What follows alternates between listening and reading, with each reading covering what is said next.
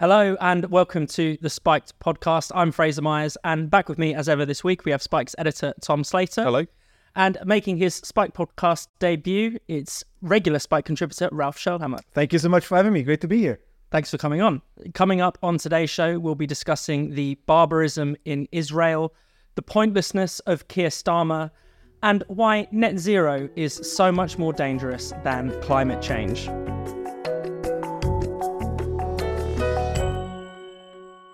So on Saturday, the world bore witness to some truly atrocious events. Um, at the current count, when we're recording this, it seems as if um, over 1,300 people will have died in Israel following Hamas's incursion into that territory. Um, Tom, it seems as if the more we learn, as the week has developed, the grimmer the details have mm. got. Do you want to paint a little bit of a picture of some of the things we've learned? Well, where to begin? I mean, as you say, at the moment of recording so far, I think it's 1,300 or in that region have been confirmed dead in Israel. Um, we've all seen the story. So 260 people gunned down at that dance music festival in the south of the country. You had some kibbutzes. Be'eri was one where one in ten of the entire population was slaughtered. I mean, mm. that's the literal definition of decimation that's taken place there. There's obviously been also the horrific scenes that we've seen as soldiers have been clearing the bodies from the um, from another kibbutz in which there have been claims of the indiscriminate killing not only of civilians and adults but of children as well. Babies even has been mentioned, although there's a very bizarre discussion going on about that on the internet at the moment. We might touch on the scale of the depravity is um, unprecedented, certainly for Israel. I mean, this is important that we understand this in the context of this is the world's oldest hatred making a depraved and in the worst possible way spectacular return to the kind of international scene. I mean, this is not a liberation struggle. Hamas is a genocidal cult, effectively, who have proven this week that they were really about what they've said they have been about ever, you know, since day one. That this wasn't a national liberation struggle. This was about the desire to wipe Israel and Jews, frankly, off of the map.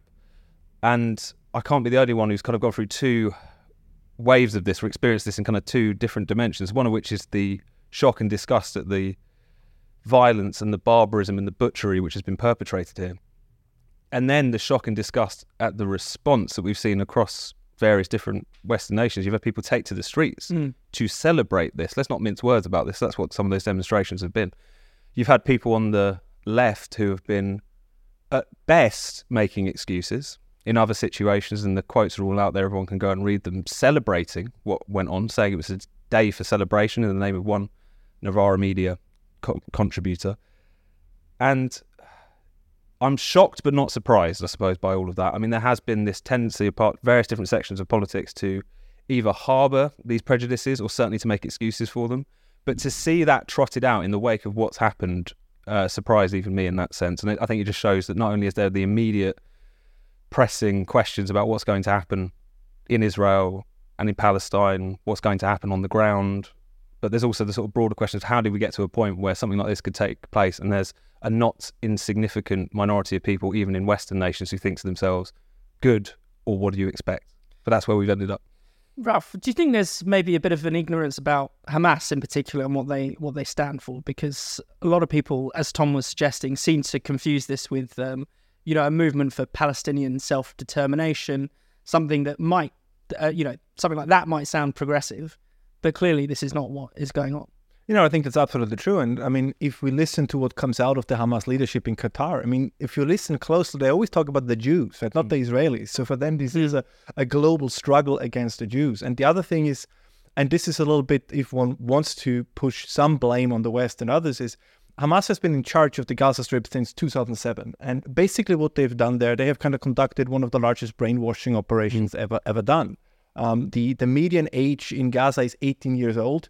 They have a huge male surplus in the lower age group, in the lower age half of the population, and this means there's of course there's also a huge testosterone overshooting. And the idea that these 18 year olds are kind of deeply grieved by the loss of land in 1948. I mean, this is simply not true, right? They created, exactly as you just said, right? They created a cult. This was not, as some always tend to say, the world's largest open air prison. It was a garrison, right? All they did, right? They they built kibbutzes, right? At uh, kind of you know in, in fake kibbutzes to to prepare for the attack. So everything they did was aimed at one day to attack Israel in kind of whatever way, shape, or form. And and everything they got, every money they got from from Qatar, from uh, from Turkey, from the EU, from the from the West, that all was invested into this. Like you hear all over the news, Israel is cutting electricity, Israel is cutting water. Yes, that's true. But the reason why they don't have it on their own is because Hamas never used that money to build infrastructure. Mm. And I think this is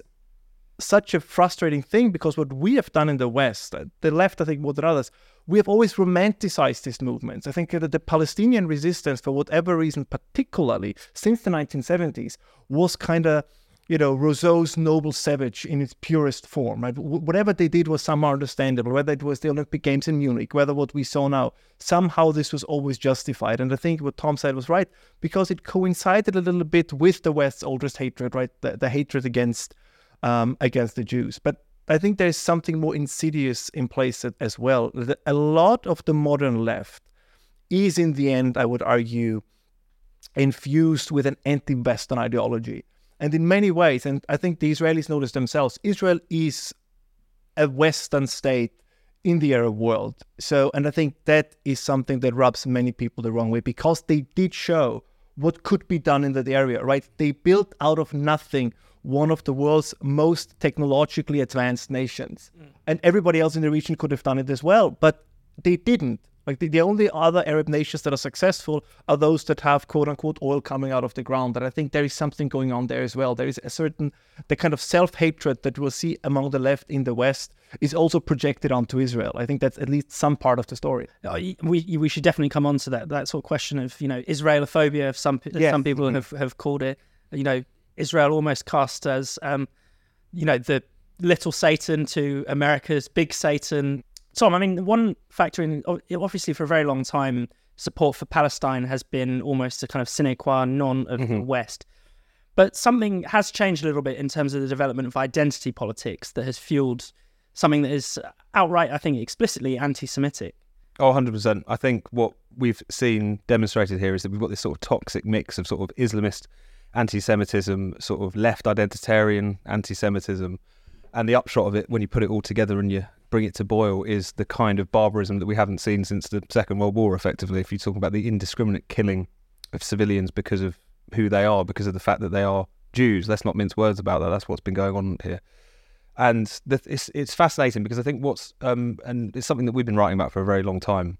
But I think Frank Furedi really put his finger on it in his long reefer spike this week, where he talks about the thing about having a hierarchy of victimhood, which is obviously what has been maintained in Western progressive circles for some time now. First of all, it's quite unseemly. Do you want to enter a kind of competition for who's got the most victim points and therefore you're deserving of sympathy, support, resources, or whatever? It's unpleasant. It pits people against each other. There's another undertone to it, which is it can also create a level of jealousy mm. almost. I mean, that's one thing that's happened because of the experience of the Holocaust, because of centuries, millennia of, of oppression and pogroms and so on.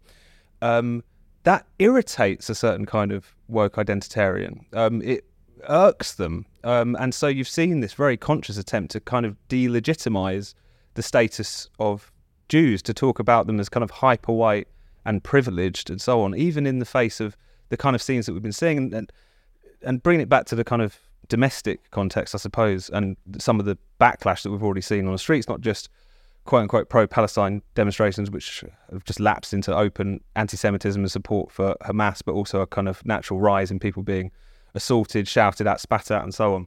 We live in a society which constantly wants to talk about and reckon with racism past and present to a point which has become almost slightly um, trivial and excessive. You know, mm. whether or not um, some woman of um, who, a black British woman at the at the palace with the royals gets asked an awkward question. You know, that's the sort of discussion that we're having.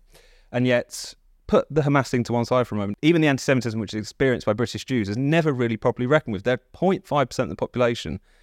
Uh, they're the victims of about a quarter of all of the religiously motivated hate crimes. Mm. things happen and never really get discussed in any serious way. I mean, that shocking scenes a couple of years ago where there was that group of men who were driving around northwest London, Jewish areas of northwest London, saying, kill the Jews, fuck their mothers, rape their daughters was something that we talked about for a week and then it went away. And I think it's another reminder that what is, in terms of so much the discussion about Israel, the rage against Israel, the reason that it's it has permeated for so long is because it has become the language through which anti-Semitism is expressed in its most vicious form, and yet it's still made excuses for. It's not really talked about. It's fascinating. And, and and the kind of thought police that we rail against constantly on this podcast, the people who want to cancel everyone, the literal police, you know, um, who arrest people for saying women can't have penises, They're always oddly silent around this kind of time. You know, nothing. There was no action taken against um, that convoy of people saying we're going to rape your mothers and daughters, but you know, see what happens if you say something far milder. Mm.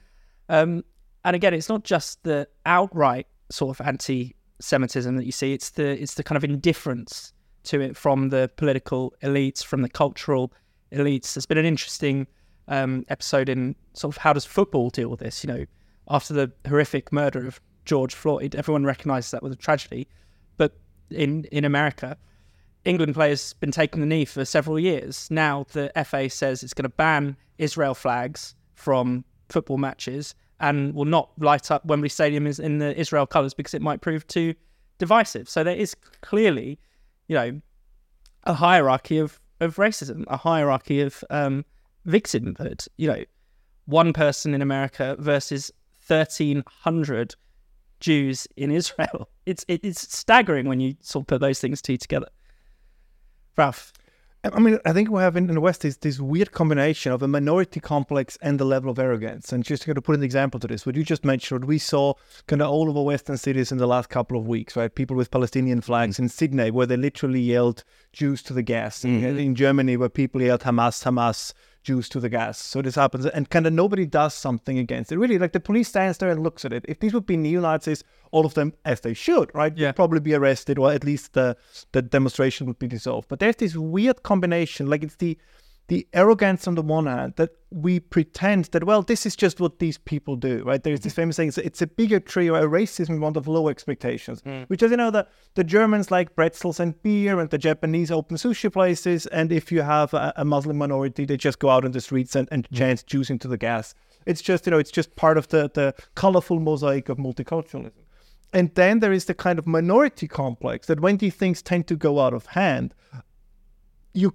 can't really do anything against it because it turns out that these people very often mean it.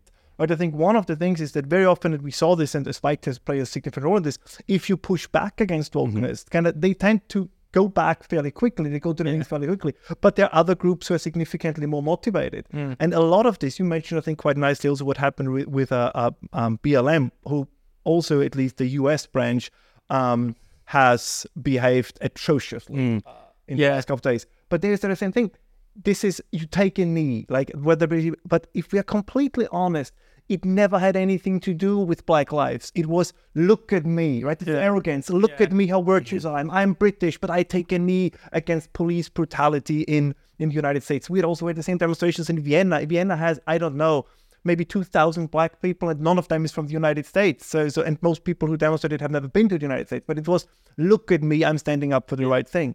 And we should uh, specify that you know Black what a Black Lives Matter chapter literally posted uh, you know picture um, essentially of a person in a hang glider recalling the scenes of those 260 people murdered at a music festival saying I stand with Palestine mm-hmm. saying that they support this openly. I mean that's been one of the things that's been so stomach turning about it is we're used to apologism in the face of mm anti-Semitism or Islamist terrorism in general, we go suddenly get into some bizarre kind of root causes discussion about why someone has just gone and indiscriminately murdered people. At that point, that's an, if you if you find yourself reaching for the context at a moment in which the bodies are barely cold, then there is something fundamentally wrong with you. I think that, but I think Ralph's exactly right. Is that this profound racism in this discussion stems from this idea. It was like, well, what do you expect? Mm. I mean, it, it's, it's essentially suggesting that the people who committed these awful crimes are basically like animals that you can't, you know, they are the, uh, you know, what else are they going to do? This is essentially like pogroms are the, are the voice of the unheard is basically what they're trying to say at this point. And on the one hand, the kind of identitarian takes on this atrocity of on the one hand made you realize how trivial some of these people are, some of these kind of woke commentators and so on. You know, it gets started and there are some eyewitness accounts of rapes and they say, "Oh, that's just racist," and you think, yeah. really, you're going to, you you know, it's racist to accuse a terrorist of rape at this point. And that's mm. kind of what we're getting into.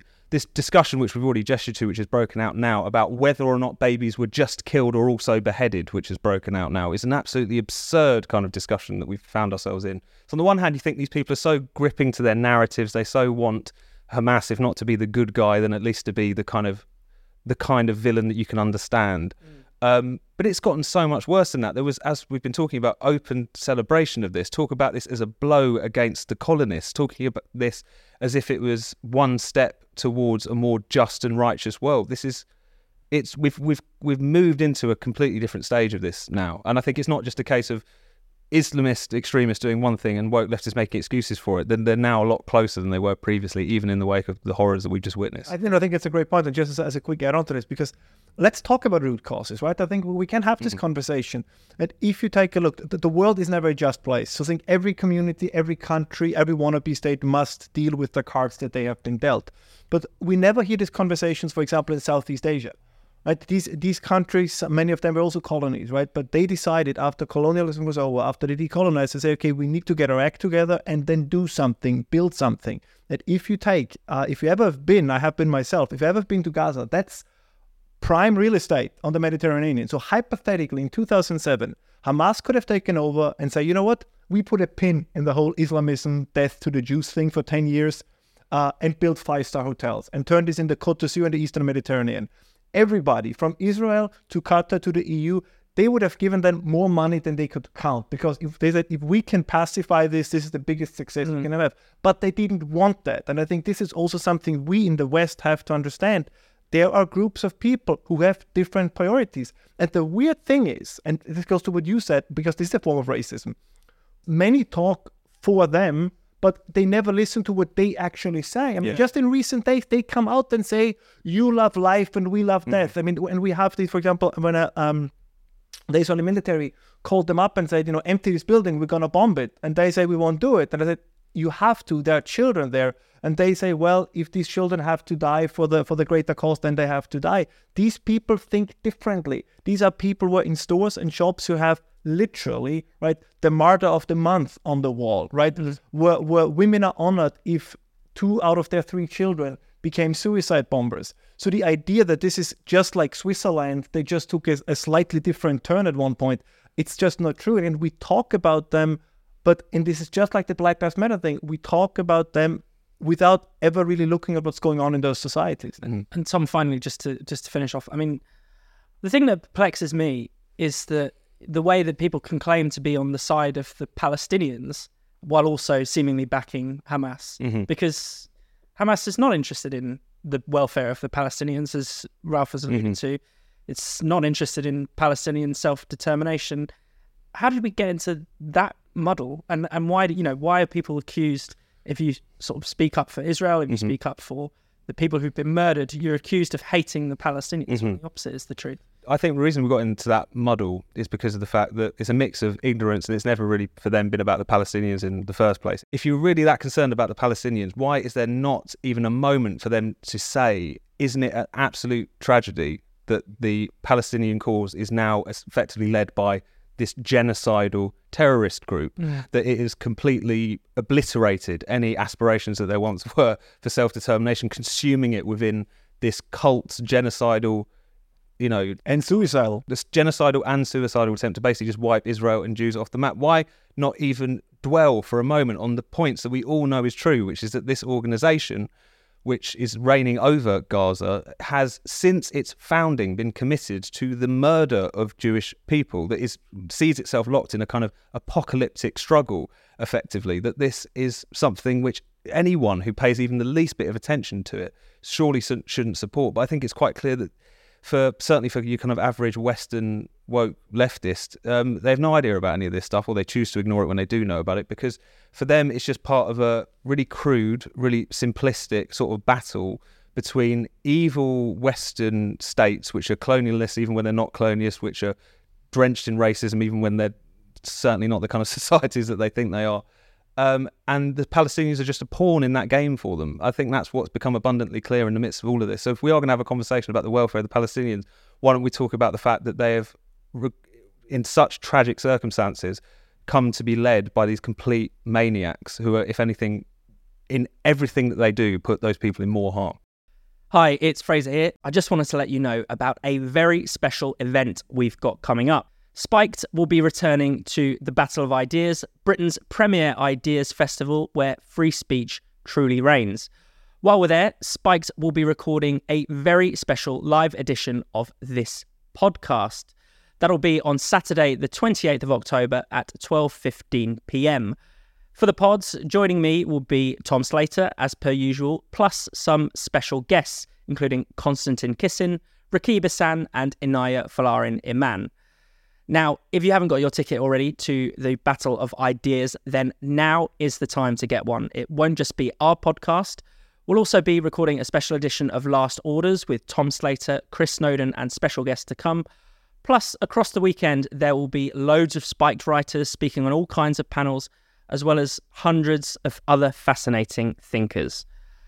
To get your ticket for the Battle of Ideas, just go to battleofideas.org.uk. And while you're there, you can use the promo code SPIKED to get yourself 20% off a ticket. That's battleofideas.org.uk and the promo code SPIKED to get yourself a 20% off discount. See you at the event. So the Labour Party conference wrapped up this week. Keir Starmer set out his uh, vision, such as it such as it is. Yeah. I think um, an hour later, I mean, I watched the whole speech. I'm Tom. I'm still none the wiser as to what he wants to do Mm. the country, what he believes in, what his principles are.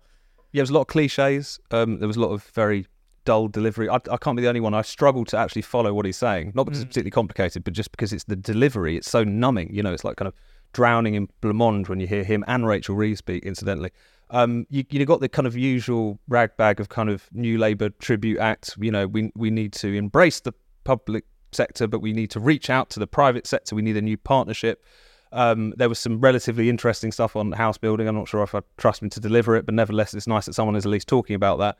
But beyond that, it's all the kind of usual, um, essentially just focus group platitudes. I mean, the, the things that were interesting were usually interesting for the wrong reasons. Like they seem to have a desire, perhaps because they're so desperate to demonstrate their credibility and their their um, economic credentials in the wake of the Jeremy Corbyn period, to seemingly invest more and more power in unelected bodies. So they now want to, you know, b- beef up the OBR so that they can effectively veto their policies. Certainly to give them, you know, more ability to um, undermine anything that they might want to do if the sums don't add up. There's constant talk about empowering this body or that body to ensure that this happens. This constant talk about these ironclad fiscal rules of theirs to restrain their ability to move. I don't really know who this is supposed to inspire, Yeah. you know, apart from maybe the kind of uh, the right of the Labour Party commentary or something like that. But they seem to spend a lot of time dwelling on these things. Um, it, it's just such a reminder that um, there is this enthusiasm, this excitement amongst the commentators, amongst the pundit set, particularly the because anti-Toryism has become such a kind of religion for these people. But that excitement is not earned by what the Labour Party is actually putting out there, and it's certainly not reflected in the polls. The, Yeah. the clear picture that you've got is that Labour do have this commanding lead, which is built almost entirely on how much the Tory party have fucked it last time around. You know, there is a the lead that they have, certainly amongst working class voters, is so much smaller than it is in the rest of the country. Um, that what is supposed to be the Labour Party's base are not convinced by Keir Starmer. The biggest chunk of them, the most significant chunk of them, are not are undecided who they're going to vote for, and the rest of them are kind of splaying off in a couple of different directions. The lead is very soft, Yeah. um, and yes, he's gifted with quite terrible opponents at this point. But um, the it's, it's such a fascinating gap between the kind of excitement that um, Labour getting back into power seems to provoke amongst commentary just on the basis of sheer loyalty, um, but the sheer lack of substance that he's actually articulating when he gets up on a podium. Yeah, definitely. And and Ralph, I mean, it, one thing that always you know disappoints me about the current moment is that in in Britain we've lived through this kind of populist moment of Brexit, and it feels like on both sides in terms of Rishi Sunak and Keir Starmer. Although Keir Starmer's slightly worse, is that we you know we have um, basically technocracy coming back. We have people who are offering, you know, technocratic solutions or non-solutions to um, to our problems. Not really saying what they think, not really having any principles. Just saying we'll tinker, we'll empower the state more, we'll empower the officials more, the civil servants, um, and let them get on with it. Uh, that just, it just feels like it doesn't match up to the scale of the problems and challenges that we have at the moment. No, I think that is true, and I think that, that you are way too polite. I think we, we have, and this is also a problem in continental Europe. We have moved from solving problems to managing problems, Mm. uh, and and this is, and a lot of it. What happens then is, and the managing basically consists of a government trying to push it on to the next government. Yeah. Like we know that many of the things, many of the plans. I'm sure we're going to talk about this later. For example, in the environmental area, in in the energy area, basically what comes from governments, not just in Britain, is is fantasy stuff, right? A lot of this is sheer nonsense, and I think they know that, right? Yeah. They will have they, they say, you know, 2050. Who cares about 2050? You know, I'll be long out of office by Yeah, 2050. I might even be dead by 2050. So this is uh, this is and. The problem is, of course, the bills are due now, and and the, the promise is always it's happening in the future. It reminds me because we talked about Hamas a, a couple of minutes ago, but this is, and I mean I'm being deliberately provocative here, but this is a little bit there. The communists always said the same thing in the Soviet Union. The utopia is just around the corner. Give us one more year, right? And you see, in, in the Islamic world was the same thing, right? Like Islam will rule, the, the the caliphate will come back. Just give us one more year, and we are now the same, right? Climate change will end, and net zero will be here, and then uh, your electricity bills will drop, and you will heat your house with uh, wind and solar. Just give us one more year. It's it can it's we are in an almost neo-religious phase with all kinds of weird belief systems. And and ironically, the sort of the wackier it is, the more sensible we're told these people are. You know, the most sen- Keir Starmer is supposed to be this sort of sensible, Yeah.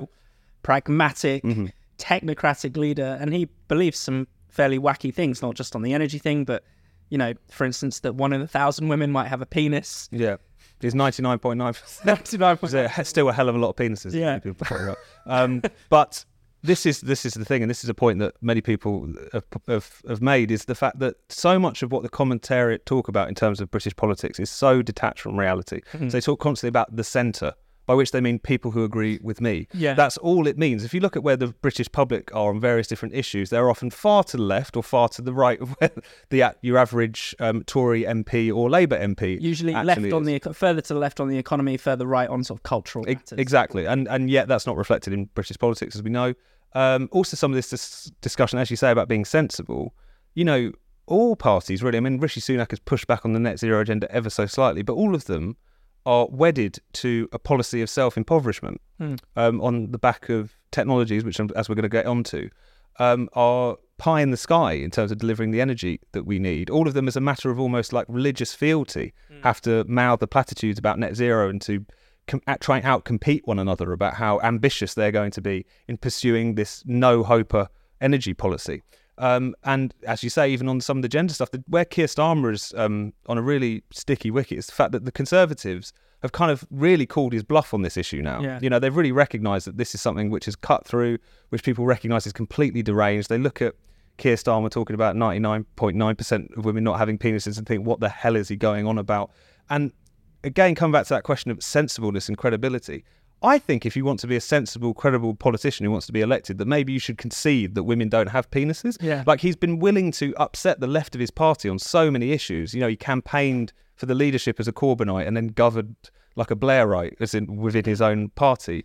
Um, he's there's been U-turn after U-turn, um, fence sitting followed by fence sitting on all these kinds of different things. But when it came to the gender issue, which is hmm. clearly a problem for him, he still can't make that step to say what we all assume he actually believes, but is terrified of actually saying, which is that biological sex is real. So I think that issue, as with many others, is just a reminder that the supposed sensibles of politics are either nuts or in hock to people who are nuts, and that's definitely the picture with Keir Starmer. I think. And the other the other area that the Tories haven't done enough to challenge him on, I think, is is race. Uh, Labour still plans to institute a kind of race equality act to essentially describe all of the UK's problems as down to systemic racism.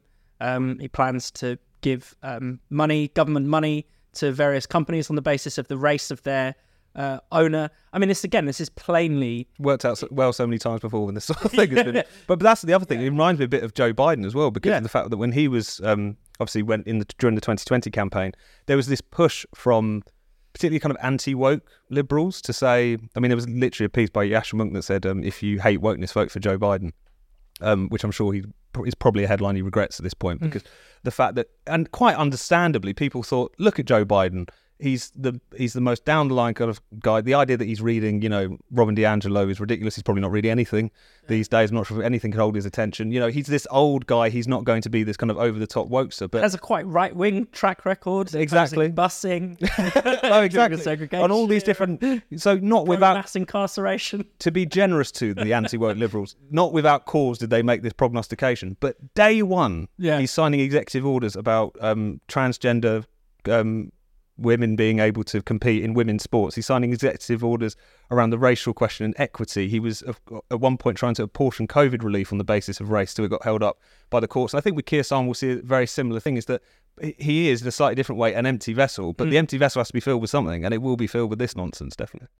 Before we get back to the last section of the show, I just want to let you all know about our very exciting upcoming online event that we're having on Tuesday, the 17th of October. Brendan O'Neill is going to be doing an extra special live recording of his podcast, The Brendan O'Neill Show, and he's going to be joined by the one and only Graham Linehan, comedy writer, gender critical warrior, and very firmly cancelled at this point. They're going to be discussing Graham's new book, a kind of memoir of his cancellation, as well as all the issues around cancel culture and gender ideology as well. Most importantly, they'll be taking audience questions, so you really don't want to miss this. This event is online, it's on Zoom, and it's exclusively for Spiked supporters, members of our online donor community. So if you already are a Spiked supporter, thank you very much for your support. Go to the online hub now and claim your free ticket. If you're not already a Spiked supporter, now is surely the best time to sign up. For as little as £5 each month, you can claim your free ticket to this event, many more events like it, as well as all kinds of other exclusive perks, including ad free reading on Spiked, access to our comment section, and much more. So to find out more about that, just go to spiked-online.com forward slash supporters. That's spiked-online.com forward slash supporters. So one of the highlights slash lowlights of the Labour conference was uh, Ed Miliband, the failed Labour leader who, you know, badly lost the 2015 election, but he's reinvented himself as a kind of climate martyr. And one thing he's been saying, um, he's been banging the drum for, is he obviously wants to go faster on net zero than Rishi Sunak. He wants this kind of all clean electricity by 2030. But also, he says, and, and you hear this a lot in green circles, that actually net zero is the answer to our energy security problems. Mm-hmm. Now, what do you make of that argument? I mean, surely renewables are not going to make our energy more secure. Well, if you allow me, I think this is a great moment to kind of tie all the conversations we had together in in uh, in in in, a, in, an, in an attempt at least but a little bit this you know, starting with the fictional and then moving into the very real. Mm-hmm. But in many ways, all these debates uh, remind me of H.G. Wells' The Time Machine, right? Where you kind of have the story where, where in the in the far future, humanity is divided into this basically two races, right? The, the Morlocks who live underground and they do all the hard work, and then you have kind of the the weak, feeble Eloi on, on, on top. And this strikes me a little bit is a, is a good metaphor of what's happening in politics, right? We expect that somebody does all the work. And mm. this brings me then to the energy question. While we, and I say just we in a generalized way, um, have all these absurd debates again, women with penises and and and and and you know diversity bureaucrats, mm. and I think the NHS had a what a, uh, they had a position for a lived experience officer yeah. that would have paid you what 110,000 pounds a year. so this this is like you can do this mm. as long as the the Morlocks work, right, the Eloi can can engage in these kind of things. But what we have been trying to do in the West, and this is kind of where, where I think we can put this together, is we outsource it. I mean, look at yeah. Joe Biden, right? Joe yeah. Biden, again, he tries to, as a friend of mine says, he's kind of trying to ride two horses with one ass, mm. or as your listeners would say, with one arse, I think would be the correct, the correct term. So they say, and this is now really important also mm-hmm. to connect to the Israel thing, they basically turned a blind eye yeah. to Iran's exports of oil. Mm-hmm. They turned a blind eye to Venezuela, right? They allow these, they, they again, Qatar, right? Again, a Hamas supporter is a massive LNG exporter. So they allow this, but they don't extract resources at home because they have to appease the environmental lobby. And let's to be very clear. Um, there, we heard this after the attack on, on Ukraine, right? That uh, Europe is more united than ever. NATO is more united than ever. And and and, and you know when Hamas shot 5,000 rockets in Israel, let's be clear: without the shale revolution in the United States, without LNG from the United States, which produced as much energy as two Saudi Arabias over the last kind of every year over the last 10 years, there would have been no way for Europe to resist uh, Russia's attack on Ukraine mm. because there would have been not little gas, there would have been no gas. The lights would have gone out. There would have been no way to have sanctions on Iran because the world would have needed that energy. So they would have had twice as much, three times as much money to give to Hamas. So these things are interconnected. And this bothers me a little bit in today's debates. Right? We have become such a present tense culture, and we will see the same with Israel. That's what I'm worried about. Mm. Right? Now everybody's up in arms on, on each side.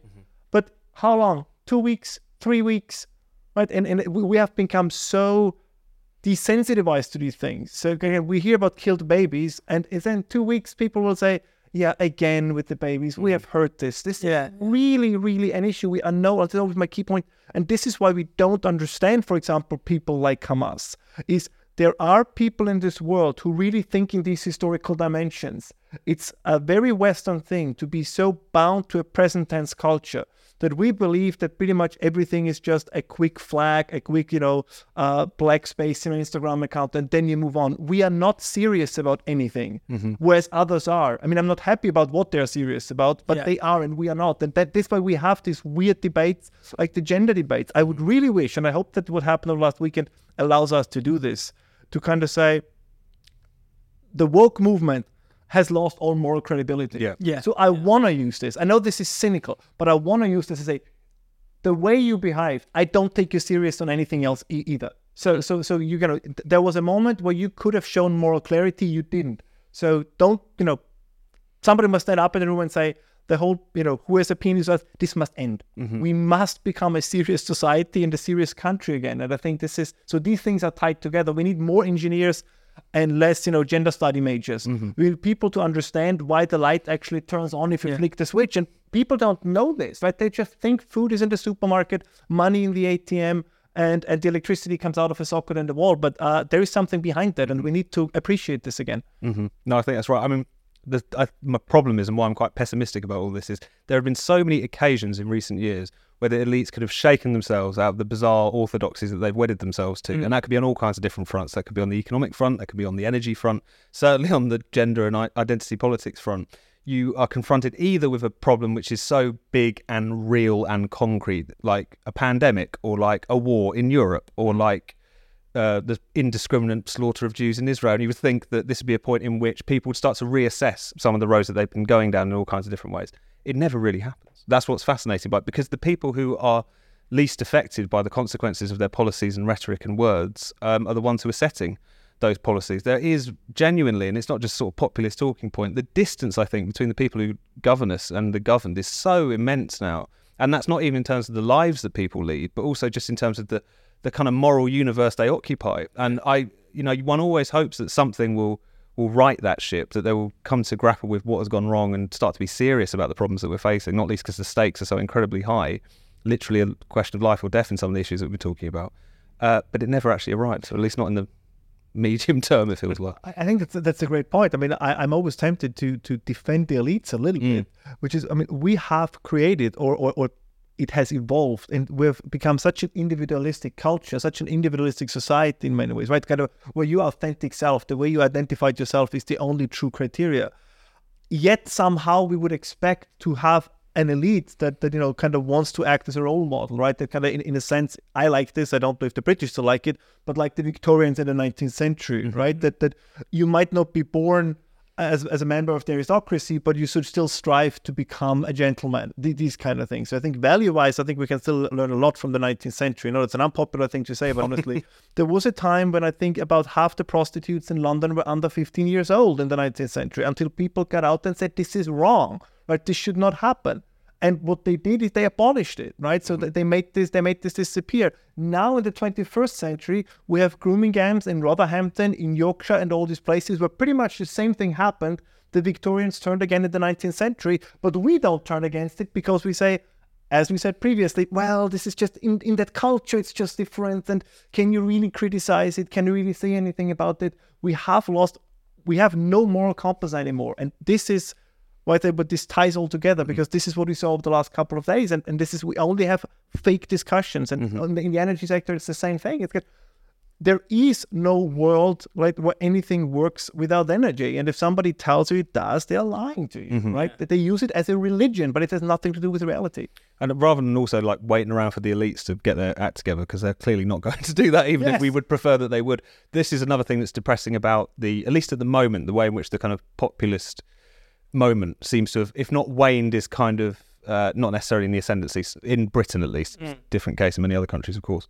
Is so depressing because I think the antidote to so much elite hysteria and nonsense is um, the public. Yeah. is and the, the, because there was that period in which people were galvanized by things like the Brexit vote. People felt like their vote mattered. They felt like they were suddenly actually a um, a consideration in the hmm. discussion about all these sorts of things. They'd put themselves on the map. And I think on a a lot of these issues that we're talking about, the reason Rishi Sunak, in his very mild and meek way, is trying to push back on net zero or gender ideology or whatever, is because ordinary people are a factor in this discussion now in a way that they weren't previously. So I think that's all the more reason that if you think the elites have completely lost the plot, it's, it's surely more fuel and impetus to push forward with that kind of populist revolt, which was towards kind of bringing politics back down to people's views, priorities, values.